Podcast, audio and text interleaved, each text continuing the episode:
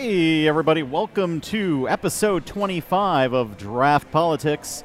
I'm your host Steve, along with me as always. It's EJ. Happy quarter century in the episodes. That's right, wow. We've done a good job of keeping up with this. Yeah. So if you've been with us since the beginning, thanks for sticking with us. It's been a lot of fun, these first 25 episodes. And if you haven't rated us on iTunes yet, what the hell? Yeah, after 25 episodes, you'd think you'd have a good body of work, you know? Yeah, you know, I was checking on iTunes today. We have a 5-star rating. Yes. 5-star rating. Same 5-star rating we've had. That's okay. I don't have an app. I mean, I'd rather, hey, it's better to be a 4-star rating. That's true. That's true. Lots to talk about this week. You know, I think it's going to be a lot of what will feel like broken record for a while, at least until the end of the year, I'm guessing. Yes. So it's a little mix of hope, despair, schadenfreude, fear. Yeah. You know, and maybe it's my love of German, which I don't actually speak, but I love it anyhow. Maybe we should start with schadenfreude. Yeah, absolutely. So, and I guess different kinds of schadenfreude depending on how much you care about sports, but the Washington Nationals back in the World Series, actually in the World Series for the first time. The Nationals have never been in there. The last time the team from Washington was in the World Series was the Washington Senators in some year that I don't know or care about. Yes. So it's been a while. So they're Game 5, Series 2-2. The president decides to go to the game, shows up. They show him on the big screen. There's applause for about 12 seconds, and then the boos start coming in.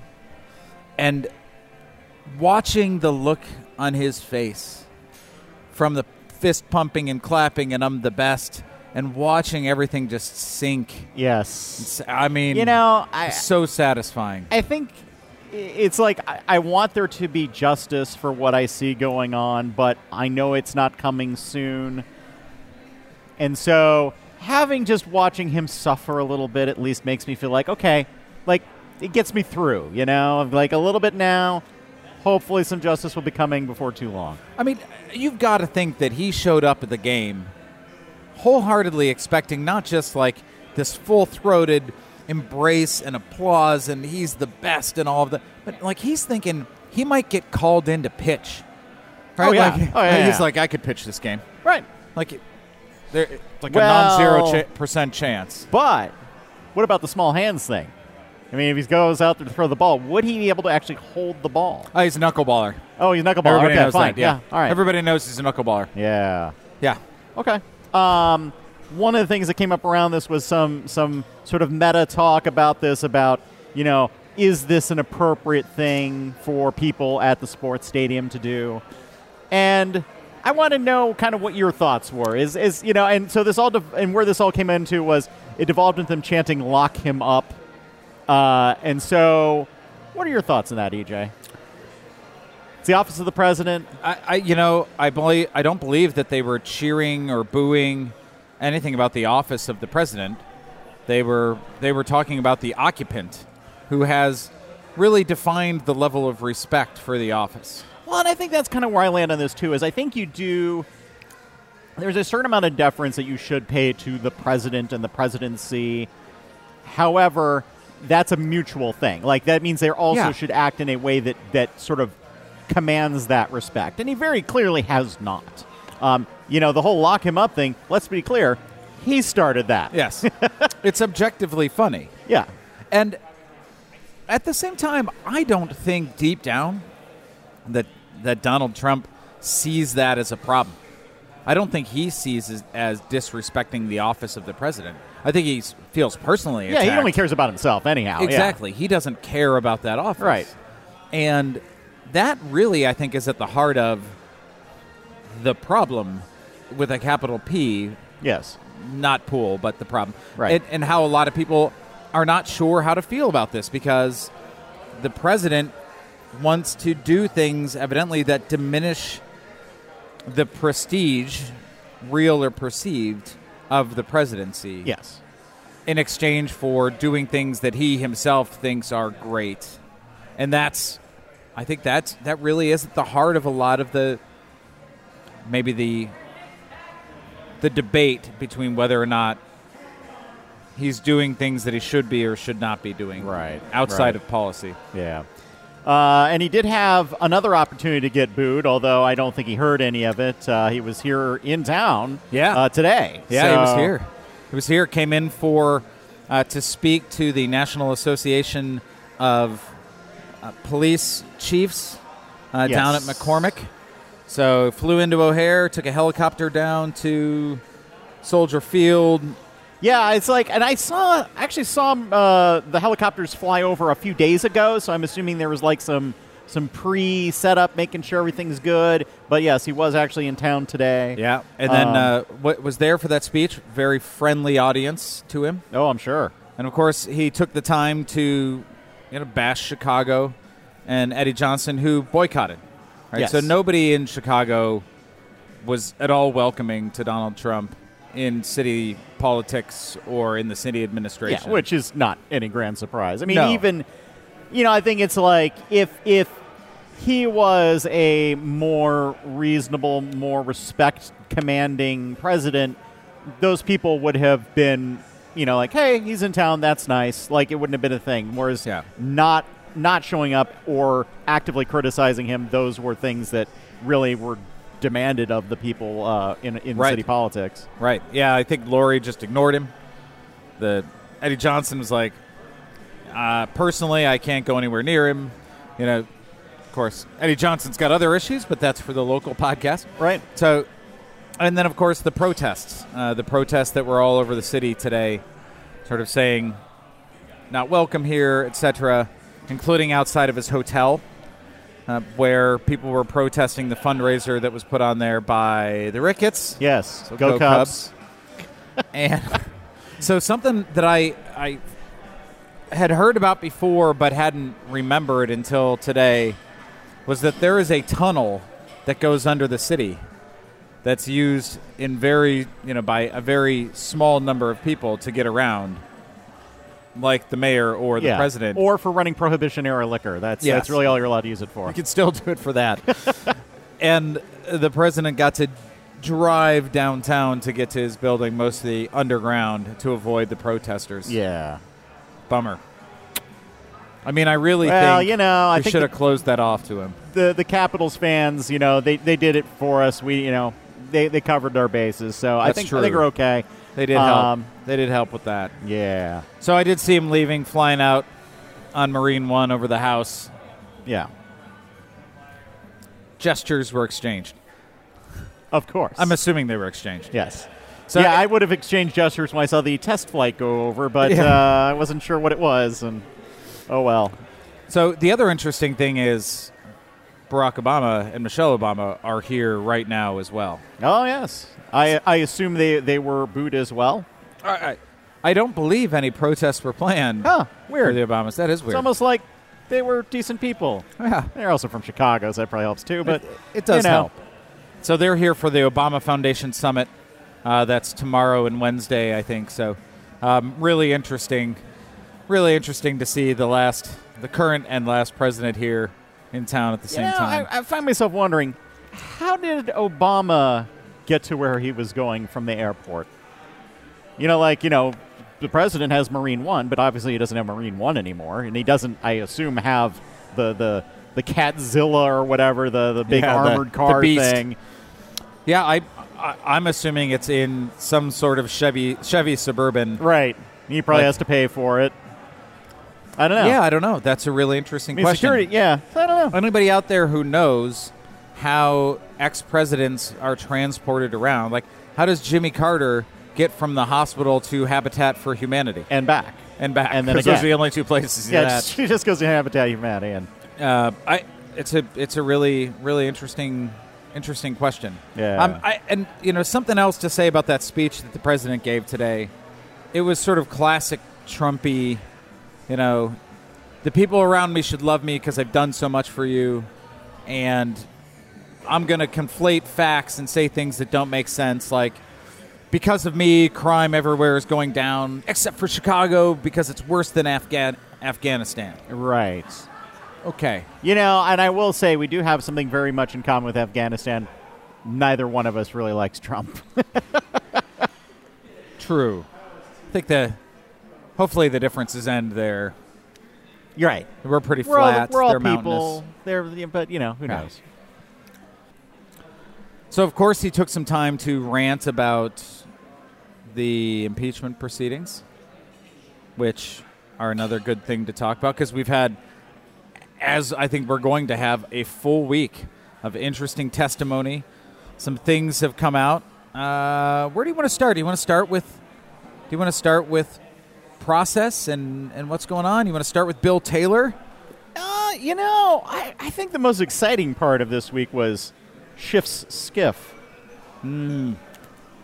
Yes. So, you know, and like this doesn't really have much to do with impeachment itself, but it's like it talks. It gets a lot at the process of this, at the where the different parties are, in how they're looking at all of this. So, what happened was about 30 Republicans decided that they were going to enter a closed hearing where they were going to be deposing one of the witnesses for the impeachment process. And so basically what's going on right now is they're deposing different witnesses in private so that they can figure out if somebody's lying, and they can compare notes between different people, you know, basically what you'd expect for any kind of investigation. And so these 30 Republicans are like, they aren't opening up the process and we need to be in there. Except 13 of the Republicans who were amongst that 30 were allowed to be in the meeting that they barged in on. They are like totally authorized to be there. There were Republicans in the room when they barged in. Right, the room that they, according to the other Republicans, no Republicans were in. Right, exactly. And they made this big deal like they were recording video as they started to enter the secure area. So all of this is being held in what is called it's a SCIF, a sensitive compartmented information facility. And what it is it's a secure room where electronics are not allowed in there to protect any sort of information and data in there, or essentially create effectively a gap between that and any potential networks and hackers and all that good stuff. And the SCIF is not just a congressional thing. There are SCIFs all over the place. There are SCIFs in various buildings. There are portable SCIFs. Like they can go on site to some sort of, you know, like they're visiting in a hotel at some summit. They can set up a SCIF there temporarily. I didn't know that. That's interesting. Yes. Have SCIF will travel. Yes. So Matt Gaetz, right? Or Matt Gaetz, Matt Gaetz. Called Gaetz. Yeah, from Florida, 1st District. Yes. He kind of led the charge. I mean, this guy, first of all. And tying into the last story, if you see the best video, Schadenfreude video of Trump kind of slowly melting as he hears the views, Matt Gaetz is standing directly in front of him. Yeah. And keeps turning around like a puppy who's looking for approval. Right. Oh, beautiful. Yeah. But this guy leads the charge down there. Yeah. You know, and he wants to get on TV. He wants to spout off, you know, all of the fake news about, and this is real fake news, like Republicans aren't involved, there's no due process. When, of course, we know that the process is actually the process that was defined by Republicans. Yes. And so they decide they're going to go into this secure area. They're recording video as they're entering there, storming the gates, a la the 300. And you hear somebody saying, okay, you need to turn off your cameras. You're not allowed to record in here. And they get to the SCIF, which is further inside this sort of secured hallway. Yeah. Now, the thing is, you are not allowed to bring a phone into the SCIF. And the reason why is because a phone could be compromised by some foreign government. And foreign governments, as it turns out, have a lot of resources to spend on this kind of thing. And if there's anything they would love to hack more than a congressperson's phone, I can't imagine what it is. So the risk is they go in there with their phones. And if they do that, they're potentially bringing in something that has been hacked into a secure facility. And it would potentially allow that phone to scan computers in there, eavesdrop on them, install malware. Any number of bad things can happen. And that's why you're not allowed to bring a phone in there. And when you go in, the procedure is you check your phone. They will, you know, have metal detectors and everything to make sure that people don't do that. By bringing that in there, they then compromise the security of the SCIF. That means everything in there they now have to assume has been compromised because it might have been, and they sort of have to rebuild everything from scratch. It's a pain in the ass. And it's illegal. And it's illegal. And apparently one of the things they were hoping for was to be arrested and to make a big show of everything. And the Democrats decided they didn't want to bother with that. The Sergeant-at-Arms just demurred on it and didn't arrest them, but he easily could have. And they were fighting so hard to get arrested. So Adam Schiff left with the witness. And they were so hell-bent on getting arrested, they said, well, we're not going to leave. Well, then they got hungry. So they ordered pizza. These are your tax dollars at work. Onion. Not the Onion. Right, so, ladies and gentlemen, your tax dollars paid for protest pizza from the Republicans in the SCIF. Yes. I didn't know that Papa John's delivered to SCIFs. It's good to know. Actually, it'd be interesting to see who the... Yeah, I have no idea who actually delivered. That would be kind of funny. I mean, the Papa John's is a good guess. You know, I would think that somewhere... It feels on brand for them, but... Even after they fired Papa John? Well, that's a point. I could see there'd be a backlash. Right. It drives me nuts because they make this whole thing about it being a process thing when it's a process they set in place. They make transparency. They complain about not having access to the room when when nearly half of them had access to the room. All of the testimony and everything is all being recorded. They can get access to that. They could be in the room and ask questions. Those who aren't allowed to be in the room to ask questions could have somebody else ask questions for them. Sure. And to be fair, and just open about it, right, there are three committees that are holding hearings that are using the SCIF right now. And all three of those have Republicans on the committees who are allowed in there. So 45, 48 Republicans, something like that, have access to the process. There's no lack of transparency to the parties. Right. And it was Domino's, by the way. Oh, it was Domino's. Okay. Well, there we go. Avoid the noid. The only... and so ultimately what this is about is wanting to give you a sense that somehow the system is being corrupted and that it's all unfair and slanted against the president, it's all political, when, ironically, they're acting in a political fashion, and that's what this is really about. Yeah. It's just ridiculous. And the other thing is that they want this to be a public hearing, because if it's a public hearing, they can get a lot of good, like, Fox News sound bites of them throwing out conspiracy theories and smearing people, which...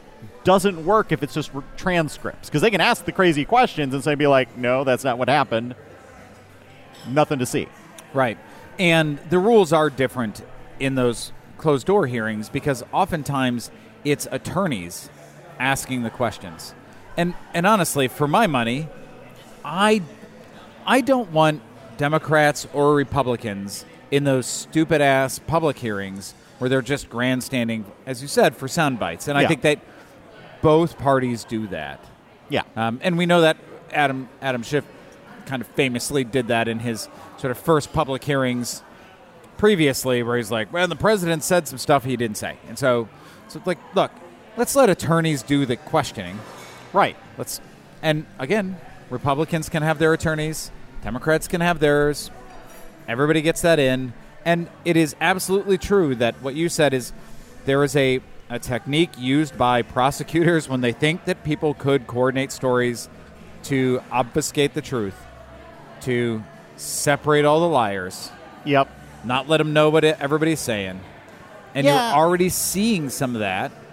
Yeah, and I think part of what's important to understand about the process is kind of where we're at relative to if this was a criminal investigation.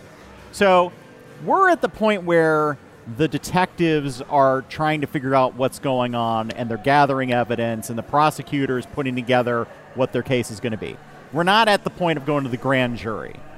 The grand jury is when you actually have the formal impeachment process, and you have a vote on impeachment. That would be conviction by a grand jury, effectively, in the case of a president's being impeached.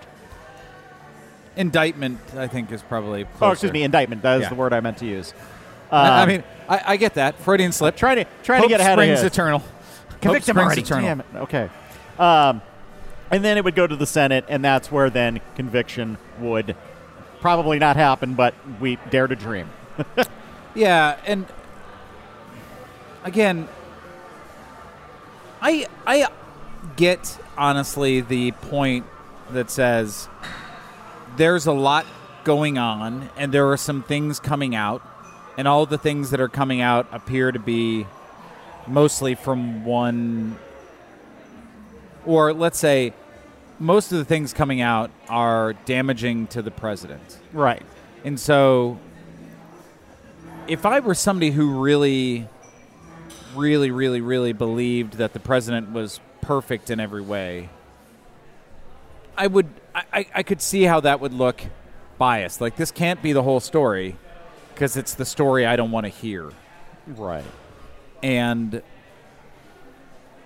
now that said, like, people like Mark Meadows, you know, they come out of those things and they're not like, well, that guy was totally incredible. He was, well, we just heard some stuff that didn't make any sense. They walk out of those hearings and they're quiet. Oh, yeah. They have nothing to say. Well, that's the thing is, like, if they could be putting leaks out there that were favorable to the president, they would be doing it. Yeah. They aren't, so they're ordering pizza in the SCIF. Right. So, and that's the thing. You know, we have seen time and time again that, honestly, the Democrats are not as good at controlling the narrative as the Republicans are. I will say, though, now. Yeah, they have definitely upped their game a bit, and they've stopped playing the Queensberry rules or whatever. It's like, okay, we're going to keep this all on the down low because we know that once it's a public hearing, it's just going to turn to a circus. Right. And that is still going to come because all this is going to be out in the public, right, and they will have those hearings. But they're at least setting up the game at this point. They're putting out all their pieces in place, and they're going to try to play it out as best they can, and we'll see what happens. But so a couple things I think that are important before we talk about some of the individuals, but there now is going to be a full vote in the House on Thursday, right? Yes. And so Pelosi had been initially resistant to doing this.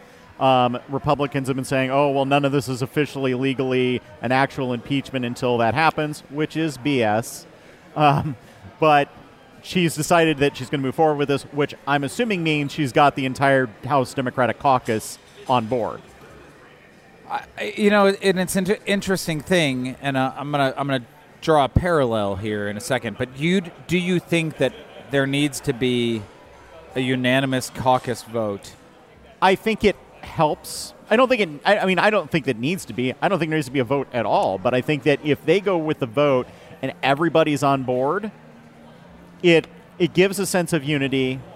It establishes that it's, in a weird way, it establishes that it's not partisan because you have people who are sort of resistant to it because there could be political backlash on them that are still voting for it.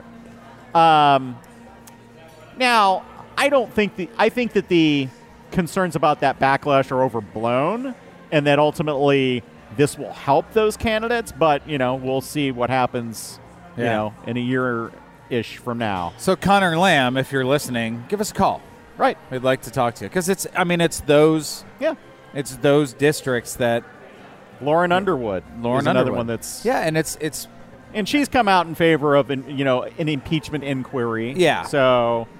But she hasn't had to vote for it, so that's another step. Now, the other side to this is the Republicans in the Senate, and I'm going to draw this mirror here. Lindsey Graham... wants to introduce a resolution saying that the House inquiry is, I don't know, bad in some way. He knows he's in the Senate, right? Yeah. Okay. And I presumably he's read this thing called the Constitution. that talks about impeachment being solely controlled by the House. But he still wants to have whatever. This resolution. Have fun. You know, what else is he doing? But here's the thing. So this is why I think it's similar. But let me ask you this question. Do you want there to be a full Senate vote on a resolution condemning the House impeachment inquiry?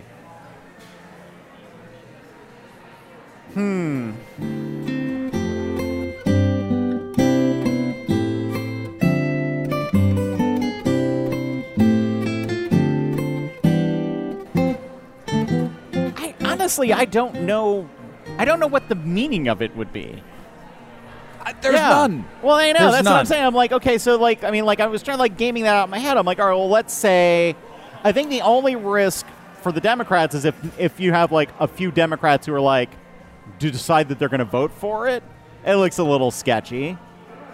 But, I mean, but then the other side of this is some Republicans. Well, and this could be actually where it gets interesting is that, you know, does Susan Collins vote in favor of that? She's already said she won't co-sponsor it. Right. But it's like, I say bring it up. Yeah. I don't see any downside for the Democrats. Right. Because, like, I mean, even the most conservative Democrats can say, well, it's not really our jurisdiction. Yeah. So we're just not going to vote it on procedural grounds, whether, you know, the politics be what it is. And if one Republican doesn't vote for it, there's a great talking point. There's a crack. Yeah. Look at these idiots. So, you know, I think some of these, and I would say this is kind of more traditional legislative niggling politics that we're talking about here. Yeah. You know, the things that, quite frankly, Nancy Pelosi is very well versed in, and so is Mitch McConnell. Right. 1,000 curses upon his home. But this is what they're good at. And maybe some people would say this is the whole problem, but, you know, this is where we're at. I am looking forward to the Thursday vote. Again, it doesn't mean anything, as you said. It doesn't give any – it doesn't in any real way change the parameters of the inquiry. Yeah. You know, there are a few things out there. The president's stupid letter last week saying, well, we're not going to cooperate because you haven't had a full vote and it wasn't on a Tuesday. And he won't cooperate for some completely other reason after the vote. Yeah, but there have been witnesses now who said, well, we're not sure what's going on, so we're not going to come in to testify. Yeah, and I think what's going on at this point is, like, I think that all those people are going to still come up with excuses not to show up. But what this is indicative of is they're ready to move on to the next phase of this. They've got enough information collected at this point that they know the outlines of what's going on. I think one of the best things that we've seen so far, Bill Taylor's testimony, which we saw we didn't obviously get all the testimony because this was a closed session, but we saw aforementioned SCIF. Yes, the aforementioned SCIF. That was not the testimony that was interrupted. It was somebody from the Pentagon, but I forget what her name was. Yeah. But anyhow, but basically he confirmed everything we know about the whole quid pro quo thing. Like, he made it clear that a White House appearance for Ukraine was on the agenda for the quid pro quo, that the defense allocation was part of the quid pro quo, that it was for investigating Joe Biden, that it was for investigating the 2016 conspiracy theory BS that Trump's come up with. Well, so, and the best thing was Bill Taylor's like, I don't want this job. I don't want this job. This job is going to suck. Oh, yeah. I've been there. I know what's going to happen. They're going to try to force all these stupid things that we don't want. I don't want this job. He's like, fine, I'll take the job. Just so you know, I'm taking copious amounts of notes. Just exactly what I... And I wonder if somebody had said, like, actually, Bill, why don't you spend, like, 2 days, maybe the flight over, writing out your nightmare scenario. And then later on, compare that to your notes. And they probably would have been exactly the same. Oh, yeah. And so, yeah, they released that 15-page opening statement. Yeah. And, like, I couldn't put that down. Yeah. I was like, this is amazing. I mean, it is just every step of the way. So a better read than the Mueller report? Shorter. More concise. That's for sure. Less ambiguous. You know. Well, and I think he's got the advantage that he doesn't have to. He doesn't feel any need to be ambiguous because he's not dealing with these weird nuances of what can and cannot be said. Right. He's like, this is the shit that happened. Yeah. This is what I got in my notes. It's crazy, but it's true. What's really interesting about this is that the Mueller report was ambiguous information about very clear laws. So you couldn't tell if a law had been broken because the way the information was presented was a little ambiguous. Yes. In this case, it's very clear information about things that aren't really laws. Yeah. So you have to decide if it's okay for a president to use whatever means necessary to further their own political aims. Right. Like you can stretch it to say that what went on with Ukraine is a form of extortion. You could suggest that it is a violation of the Foreign Corrupt Practices Act. So there are some laws that you can definitely fit into that framework, but the reality of it is this is all about the president abusing his power for purely political ends. And we have countless laws and countless norms around you don't do that. Like you have to set, like you can't use government resources to lobby for, something, for yourself or for yourself. I mean, we have things like the Hatch Act. Yes, the Hatch Act is what I had in mind. You can't even use your position to say one person is good or bad. You know, I'm like, that person's good. Not that Kelly and Conway cares, but, you've got that pretty low bar.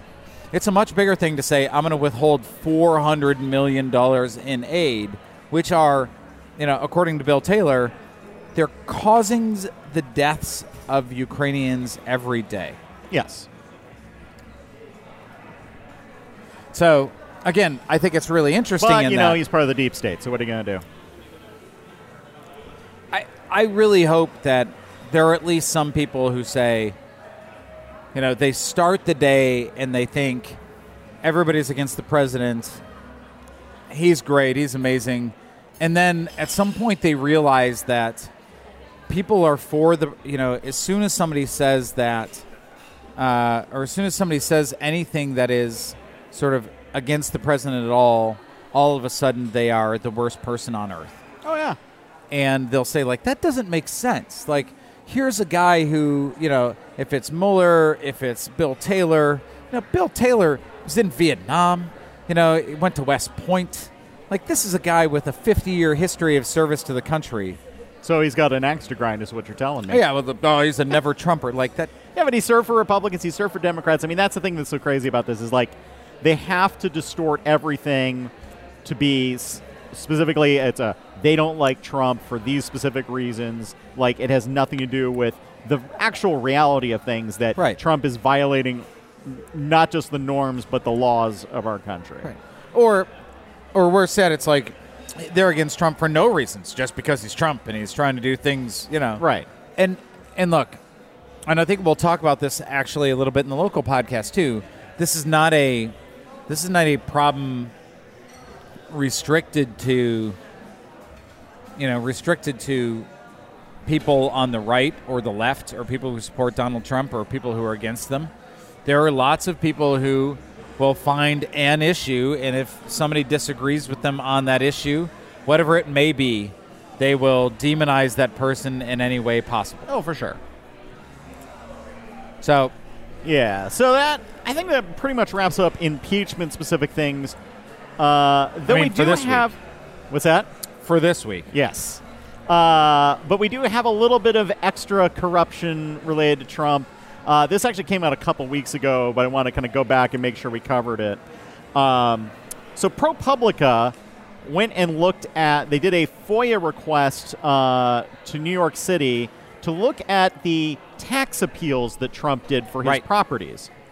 And what they discovered in this was that he was undervaluing his properties went for tax reporting purposes, but was overstating the value for when he was getting loans.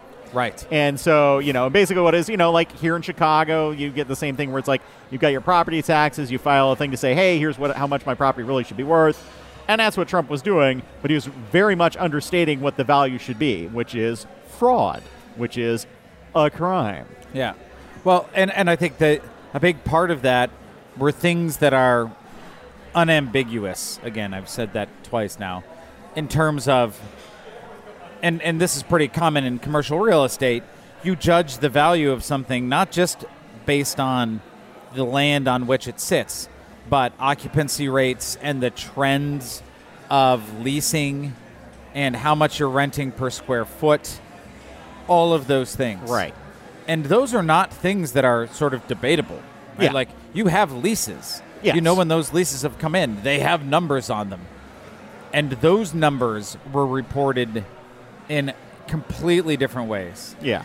And so what's interesting then, so you see like in his numbers, he told the New York City tax officials, this is for the Trump International Hotel, that he made $820,000 or so renting space to commercial tenants.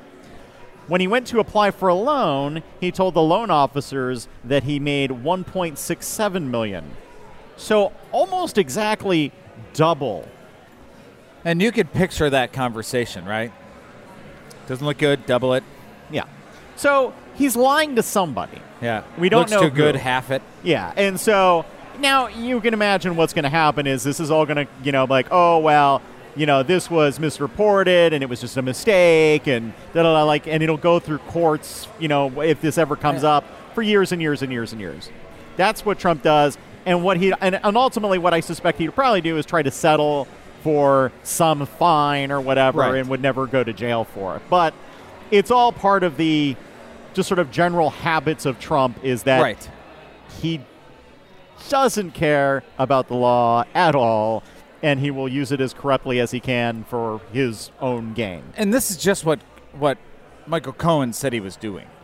Right, so Michael Cohen's like, hey, you really want some interesting information? Why don't you go have a look at these books and see how much he's reporting here and reporting here?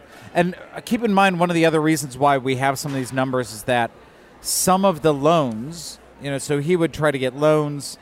Those loans would get bundled into securities. And so there had to be disclosure on those securities. And so you could see the line items as well. So how is something valued? How do they grade it? You've got to have those line items. It's like in The Big Short, if you watch that movie or, you know, read about that, like, how do you know these are bad? I read all the line. I looked at all the individual mortgages in there. So these securities that are bundled have to be, you have to disclose those things. Yeah. So, yeah, Trump's a crook. Okay. So I guess that takes us to international news. Yeah. Although we kind of stick around in the Trump world a little bit. It's amazing. It's amazing. So let me ask you this. When you saw a tweet circulating from Trump saying something big is happening or something big just happened, what, did you have any thoughts on that? So for mental health reasons, I don't go to Twitter. Oh, yeah. No, and I didn't. So I saw like something about it on Facebook from people who steep themselves in Twitter, but I do not go on Twitter either. Hey, follow us on Twitter. Exactly. That we don't go to. But right, I would go to it if you followed us. If you, right now, you, there listening, in your car, I would follow you. Or walking. Twitter. Or jogging. Yeah. Or in space. Maybe there's an astronaut who downloads our podcast. That would be great. So I didn't see it right away. And so I kind of got all the information at the same time. Yeah. I saw it, and I'm like, oh, God, what now? Oh, no. Yeah. Something big just happened. Yeah. So the big news was apparently, we'll get to why I'm saying that in a moment, but the leader of ISIS, Abu Bakr al-Baghdadi, I believe, was apparently killed by U.S. Special Forces. ABAB, as we know. Or ABAB. Yeah. Not to be confused with ABBA. Buttigieg. or Buttigieg. But apparently this raid had been in the plans for quite a while now. One of the problems, though, is that with Trump dramatically pulling out of Syria, kind of, but not really. Without telling anybody. Without telling anybody. That kind of screwed up the planning for this raid. They had planned to do it with, like, you know, they had the intelligence assets in place, the drones, the whatever. Since that was all getting pulled out, they had to speed up the timeline for doing all of this. And do it at night. And do it at night. So making this whole thing much riskier than it otherwise would have. Fortunately, it seems our forces all weren't injured and or killed in this process. Right. What's interesting is, like, the timeline of how all of this unfolds. So apparently the raid happened at 3:30.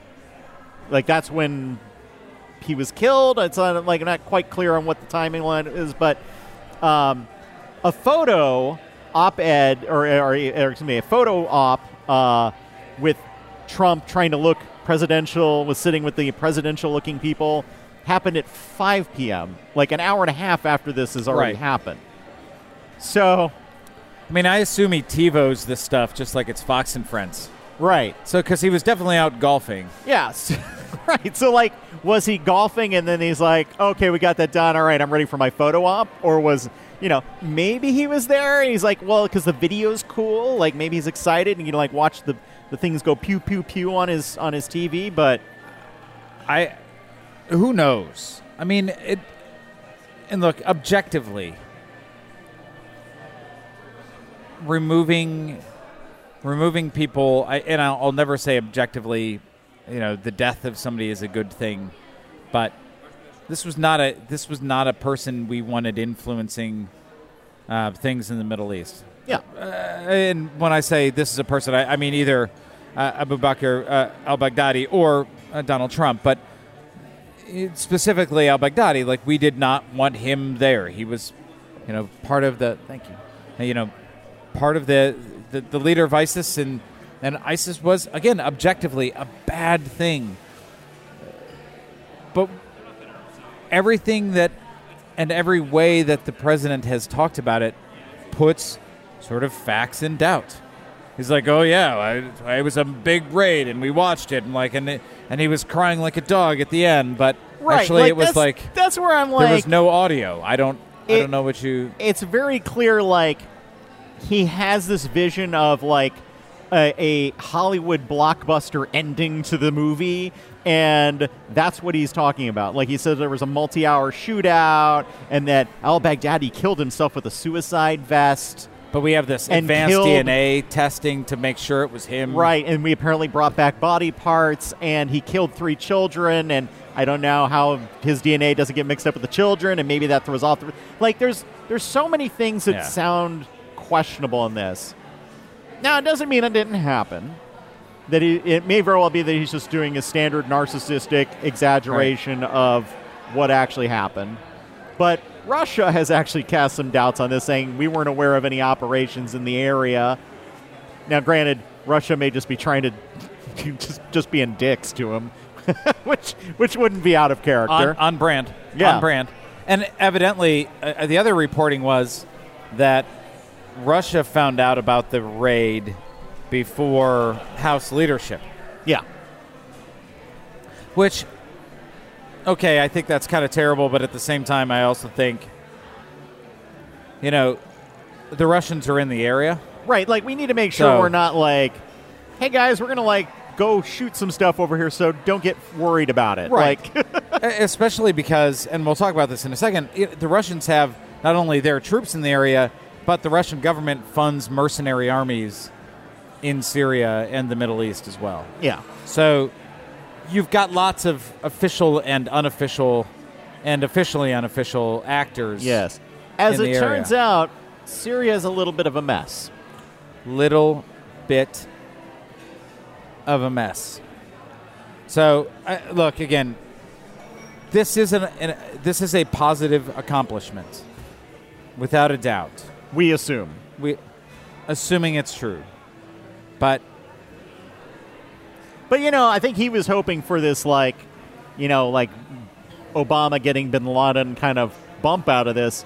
And most of the talk, like this was in the news for 30 seconds. Half a day, maybe, before we started just talking about Trump getting booed at the Washington Capitals game. Like that's how much he's lost control of what's going on. Yeah. So again, Washington Nationals fans and Astros fans who were there, thank you for your service. Thank you for your service. And also, really, to the men and dogs. Apparently, yes. Dogs who were there in the raid. I mean, if you were there, it was, thank you. It was good work to be done. The work got done. And yes. So, objectively good. Yes. Now, the rest of Syria, objectively terrible. Right. So, we're out of here. We're leaving. Everybody's coming home, but not coming home. They're going to Iraq, but not really to Iraq. They're kind of... Now we're just going to go protect some oil fields. I don't know. Let's go hang out by the oil fields. This seems like a nice place to be. I mean, it's one of those things where just like, could anything be more predictable? Right. You know, like we're going to leave the people that helped us, and we're going to go protect the oil. Yeah, it's the usual thing of Trump saying the quiet things out loud. Like, here's your stage directions, and he just keeps saying what the stage directions are. Oh, say something racist. No, you're not supposed to say that part. Oh. But it's right there on the page. Oh, take over the oil fields. No, you're not supposed to talk about... Oh. The first rule about taking over oil fields is that you don't talk about taking over oil fields. There is some chance that there will be a long-term upside to Trump. Now, will it outweigh all of the downsides? Not even close. But it does sort of highlight some of those things that have been understood, things that were accepted that weren't good. Yeah. That are now being called out in very obvious ways. And like, you know, degrees of corruption and you know, the real roots of what we do with our foreign policy and all of that. So, I mean, you know, we're going to have troops there. I don't know if they're going to get in conflict with Russia or Turkey or Syria or whoever. Right. Or, you know, and this is the other thing. So the Russians kind of came out and said, like, you can't go surround the oil fields. It's like just piracy. That's not yours. But the Russians have been funding mercenary groups to do this very thing. Right. So it really is like, hey, that's our job. Right. What are you doing? That's our job. Well, like, Who's selling? Because, I mean, okay, the oil's getting drilled out of the ground, right? And that's going somewhere to be sold, and somebody's moving that oil. Like, who is that entity? Is it, you know, is it Gazprom, the big oil? I'm trying to remember the big oil company from Russia. I thought Gazprom was natural gas. Yeah. And I'm not trying to be sarcastic about it. I mean, right. No, I forget. But okay, is it like? But is it is it ExxonMobil? Is it Shell? Is it Who knows? I'm sure somebody does. So I don't know what our troops being there does. And it is interesting though that we've moved our troops in there, but we've also recently moved our troops into Saudi Arabia to protect that oil too. So like, what's going on here? Yeah, I don't know if the oil is kind of pumped from Syria down through Iraq to Saudi Arabia. I mean, Iraq has facilities to process. I think the oil was going out through Turkey. That was part of what Turkey's involvement in all this is. Who knows? It's a mess. I mean, you look at it and you just say, clearly what's going on is not just about ISIS. It's not just about the people, it's about the money. Yes. All about the money. All right. So, Syria's a mess. Got that covered. Good. Speaking of messes. Is Hong Kong a mess? Still a mess. Okay, still a mess. Good to know. But again, this is the kind of mess that I think it's good to talk. It's a different kind of mess. It is. So, after 12 it's more weeks, of a grassroots-driven mess instead of a top-down-driven mess. Yeah. But, you know, there's a little bit of that, too. But so the Hong Kong government finally withdrew and killed this extradition law. So I assume the protests are done. Yeah, hey, but no. Oh. Yes, but actually no. Oh. Protests continue. And we're at this place now where I think it's hard to know I think it's probably hard to quantify what the protests are about that aren't existential. You know, that's just like, there was a law that was proposed, this extradition law, that was essentially would let the Chinese government come in and take anybody they want, and take them out, take them to China. And people were disappearing and, like, again, objectively bad. And that started things. But it's morphed and it's grown. Well, and I think a lot of it, from, you know, obviously from an outside view, it's like, it's, you look at a lot of what's happened around these protests, and there's a very clear influence from the central Chinese government on what's going on. And so the protests are still reacting to that outside force, even if that specific law isn't in place. Well, I don't know what the end game of this is. Well, that is a really interesting question, because, you know, because there are no sort of clear, this is what we want, other than to really have a true democratic society. Yeah. Which isn't going to be a thing. Probably is not going to be a thing. Yeah. Yeah, and we know that, you know, obviously this has been ongoing. The Hong Kong economy is actually officially in a recession at this point. Yeah, which is crazy. You know, so there's going to be a lot of motivation to bring this to an end, but I'm not sure how it gets there. I don't see it either. And, like, on one hand, China could capitulate, but why would they? Because Hong Kong is like this great economic engine, and their sort of monetary entree into the rest of the world. On the other hand, I mean, the protests could die out, but my God, it's been 12 weeks. Yeah. And it's not slowing down. The other side is that China could crack down. Then does that put people into a position in other countries where they treat all of Hong Kong as a pariah? No. And companies like HSBC are shut out of other markets. Yeah. I don't know. It is a mess. Keep supporting everybody there. Any way you can support the protesters there, do so. Yeah. So moving on from there, is Brexit a mess? Totally a mess. Okay. Hey, but you know what? It's like future England's mess now. January 31st, 2020. January 31st is the new date. Yeah, it's the new future mess.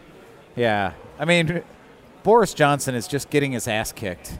Oh yeah, every way possible, which I very much enjoy. Oh man, and all of my British friends are like, "This is, I know this is stressful and it's bad for the economy and there are lots of terrible things, but my God, could this not happen to a better person?" Yeah. And I guess he'd like to have elections, general elections in the UK in December. By Christmas, basically. That would give, you know, the whatever future government a month-ish to, like, figure it out before they fall off the cliff. I mean, I'm here to tell you right now that Boris Johnson loses, the Tory party loses in December, and there is, like, within 7 to 10 hours, another vote to stay or remain, and that England never leaves the EU. Yeah. Or if they do, it's like in name only. Yeah. Yeah, I tend to agree. You know, I think it's going to be interesting to see, like, I feel like what happened with the UK and Brexit and what happened with the US in the 2016 election are similar in terms of, like, you know, there was perhaps a majority that was not as energized as they should have been to stop something crazy from happening. Then the crazy thing happened, and, you know, it looks like the UK is going to get a chance to say, all right, are we going to undo this? Are those people going to get out and change this vote?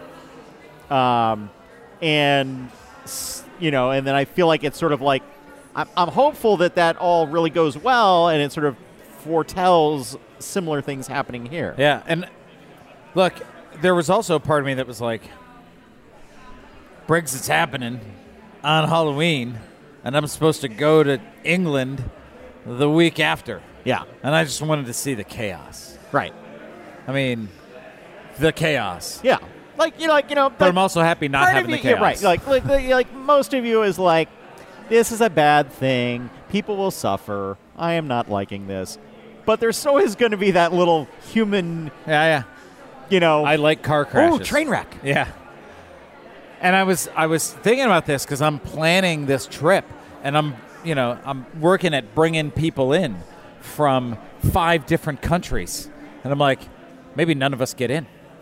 Maybe nobody can get in. Maybe I'm the only one who can get in. I just have to say I voted for Trump, and they'll let me in. I don't know what it is. I don't know. Yeah, I don't have the rules. I'm bringing some Coke for Boris Johnson. I don't know what it is. Coca-Cola, because he prefers the Coca-Cola from the U.S. Actually, I think he likes the Mexican, with the real sugar. With the real sugar, yeah. That pure cane sugar. Right. Doesn't want to cut with anything. Right. So it is a mess. It is a total mess. Oh, my God. It's like 100 days until... It's still 100 days. Just under 100 days, all right? Yeah, just under 100 days until Circus 2020 finally gets underway. Election Circus 2020. My word. So, not a lot has changed. Obviously we're sort of in this, things are happening on the ground in Iowa. People are out there knocking on doors. We've got another debate coming up. 22nd? Sure. 9 people qualified so far. Jesus Christ. I'm so, can we just, here's what drives me insane at this point is if you look at the polling, you've got Buttigieg, Warren, Biden, Sanders, Harris. 20th, by the way. Sorry. 20th. Those are the only people who have any kind of real shot at winning this at this point. Yeah. Okay, fine. One or two others, maybe throw them on the stage. Okay. We don't need 9 people up there. We need to cut this down to 6. Yeah, 6 would be good. Take the 6 number. And December's going to get much harder, right? So the December debates are going to get harder to get in. So you've got to be I feel like that many may have qualified already for December. But, it is a little bit harder. I think that's when we're finally going to get to a reasonable number of people being on the stage. But I said that for November, and clearly I'm wrong. Well, in December, they have to be 4% in the polls in 4 national or early state polls. Yeah, which I don't think... Or 6% in 2 early state polls. Okay. So it could be 6% in... I don't know. And then 200,000 donors... So, right now, there are only 3 candidates qualified for December. And there are 9 for November. So, okay. Looking forward to December.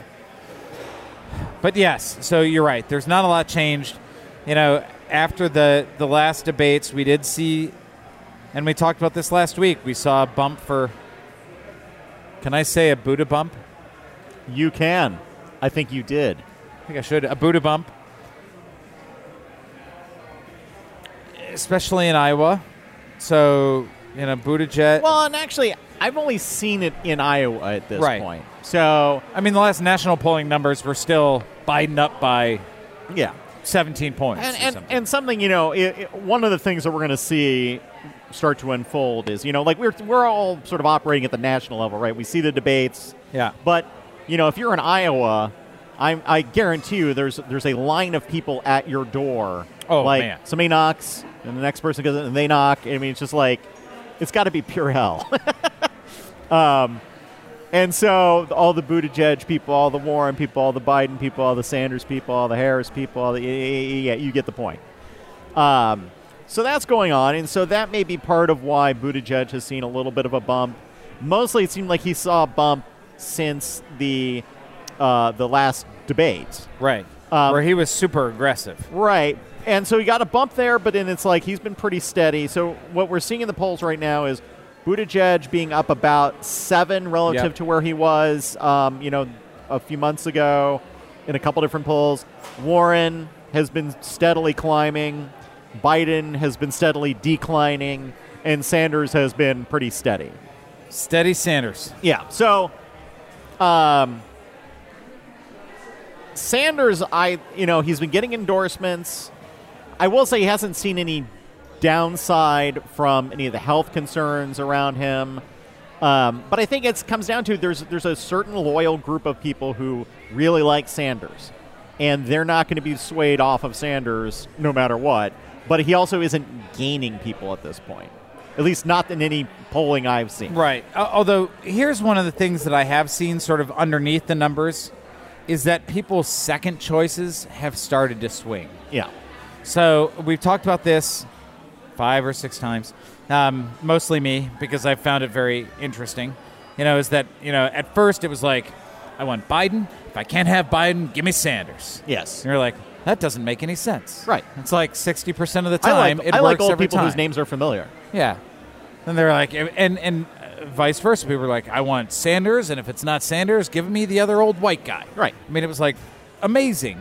But now people, you're starting to see people, especially on the Sanders side, saying, if I can't have Sanders, give me Elizabeth Warren. Right. Right. And I think, you know, the other thing that, and I think this is where Biden's Biden and Buttigieg are starting to see similar messaging is that the, you know, the Buttigieg folks are saying from a strategy perspective, let's be the Biden folks' second choice. Yeah. And, you know, that messaging and the way he attacked Elizabeth Warren around Medicare for All, I think that is the strategy. Yeah, and he's definitely not going to get Sanders supporters. And it seems unlikely that he would get Warren supporters at this point, but I think that's certainly a more possible thing.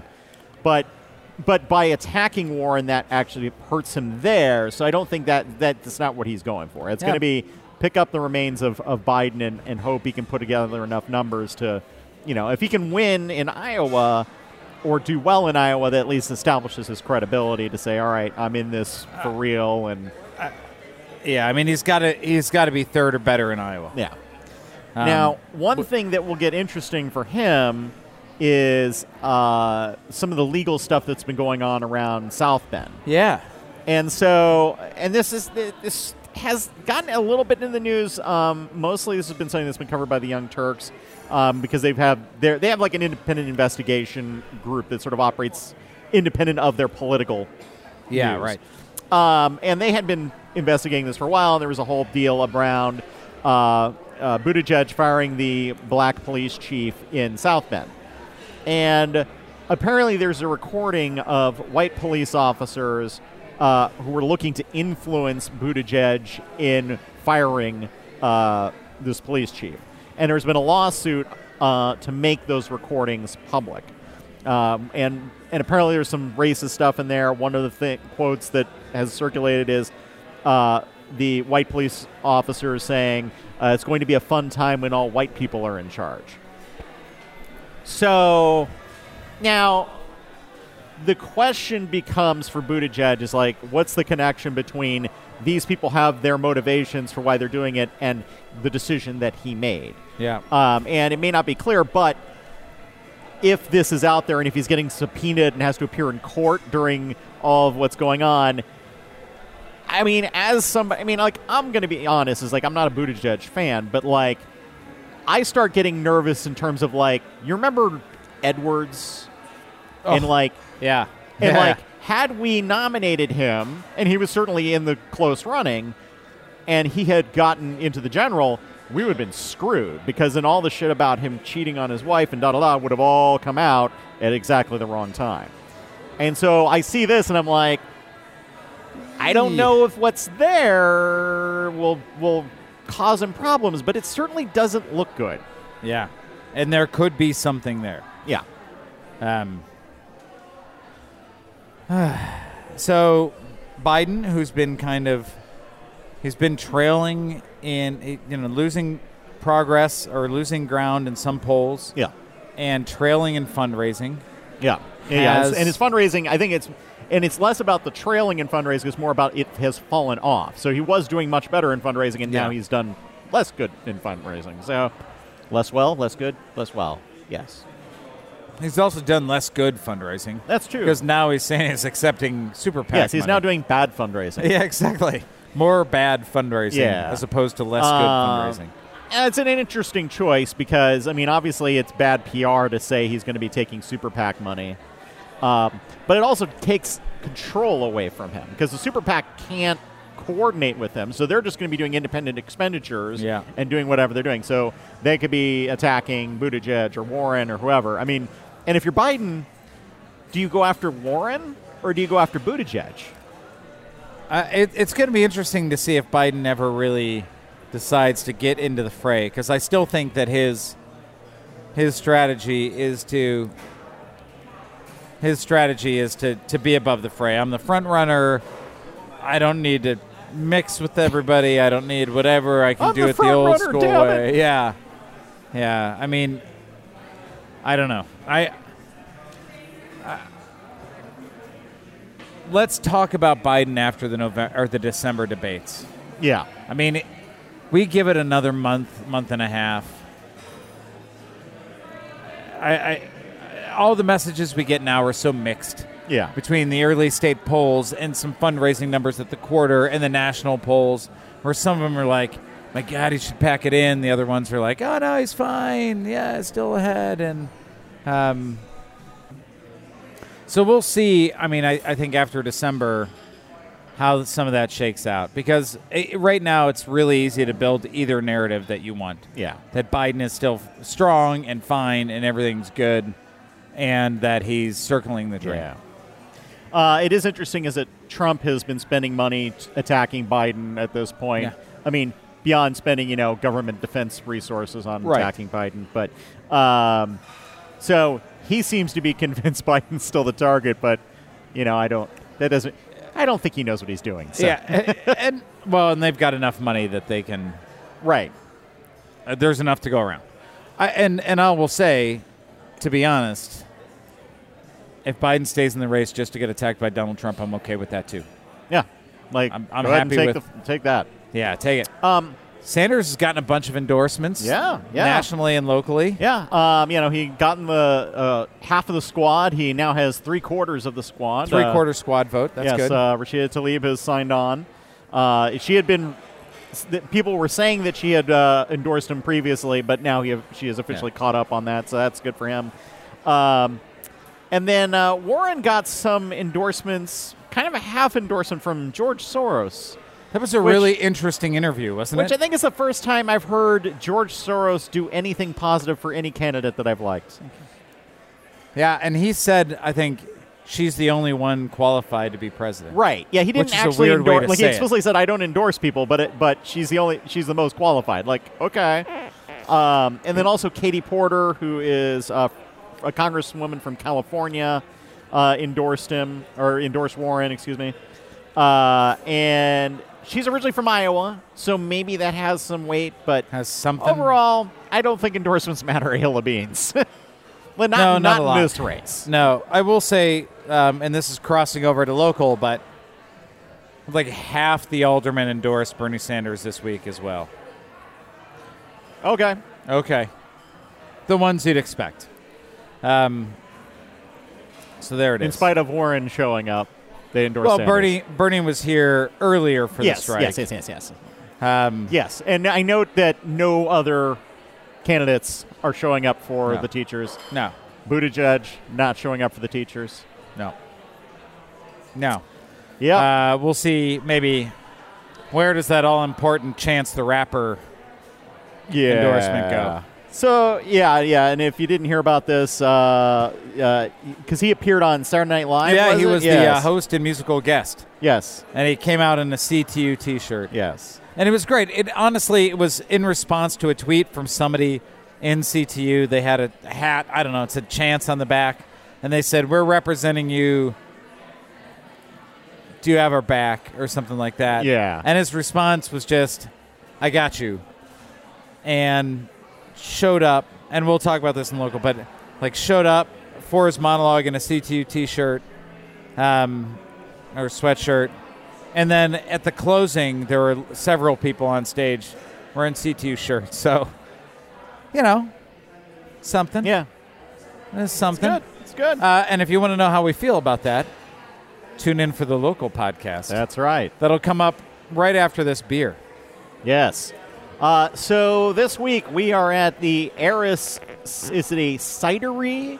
Or is it just a brewery? Like, what do they officially brewery and cider house? Brewery and cider house. Okay. Brewery and cider house. This is actually, I think, only our second time recording here. Yes. And really, really like this place. I really love the space. I don't know why this is only our second time coming here, but it's a pretty cool place.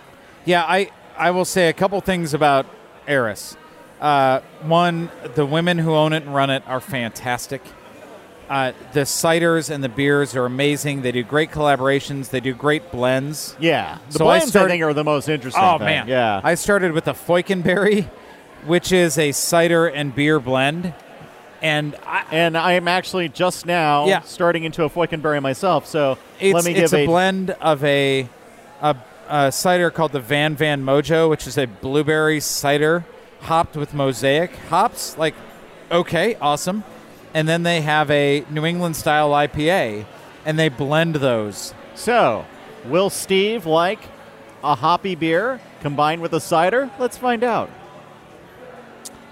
I've put 3 responses up on the board. Oh, that's lovely. It is lovely. Yes. I mean, no, like the fruitiness balances out the hops. I mean, yeah, and the hops are very subtle in it. It's so not good. Not as hoppy as you think. And this is a place where... we've been with our family. I've been here, you know, with us. I've been several times. And there were a couple times that it was just too loud for my kids, honestly. And we had to, like, we were like, didn't think we could make it work. It's a very live, like, it's a lot of, like, brick walls and things like that. It's a very, and you can probably hear that on the mics here a bit. Prior to being the brewery and cider house, it was a Mason Hall, and it was a mosque. All right. So, and there's some cool architecture and artifacts from there. But they did a ton of things to try to accommodate us. And in the end, they like instantly boxed up our food and helped us get out. I'm like, and it's the kind of place where that effort means a lot to me. And everybody should come here. Everybody should come here all the time. It's on Irving Park. It's on Irving Park, just by the freeway. You know, like, come on in. Good food, great ciders, great beers. I can't speak highly enough about this place. Yeah, no, this is an excellent place. So it's right across from the YMCA in Irving Park. So there you go. Go have a workout. Yeah. Come on in. Recharge, replenish. Yes, exactly. Little beer-based hydration. So that pretty much wraps us up for this week's episode. As we said, make sure to tune in to our local podcast. And if you could please, please, please, if you got this far in the podcast, rate and review us on iTunes. Just click the star. It's the 5 stars. Yeah, that's all we need. The star furthest to the right. The 5th star. Yes, the 5th star. It'll make us so happy. We'll sing your praises if we know who you are, which we probably won't, but that's okay. All right, thanks, everybody. Take care.